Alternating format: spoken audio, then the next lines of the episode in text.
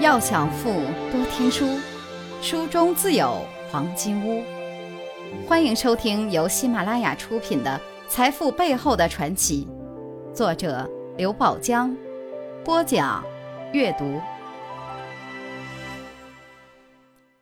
第十九课，他们都曾经显过。第二节，不用救火，快去买砖。南宋绍兴十年七月的一天，都城临安（今杭州市），城中最繁华的街市不慎失火。当时正值天干物燥，更糟糕的是还有不大不小的风。不多时，火势迅速蔓延，数以万计的房屋商铺被汪洋火海所吞没，顷刻间房倒屋塌，化为一片废墟。大火无情，将无数人的苦心经营毁于一旦。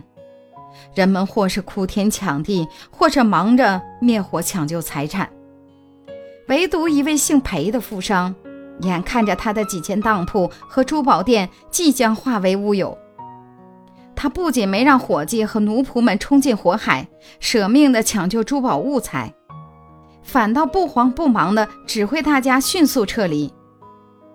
一副听天由命的样子，让人大惑不解。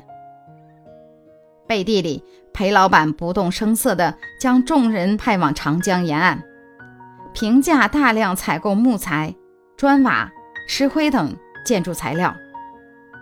当这些材料堆积如山的时候，他又像个没事人似的，整天喝酒饮茶，好像一场大火根本与他无关。大火整整烧了数十天，才被彻底扑灭。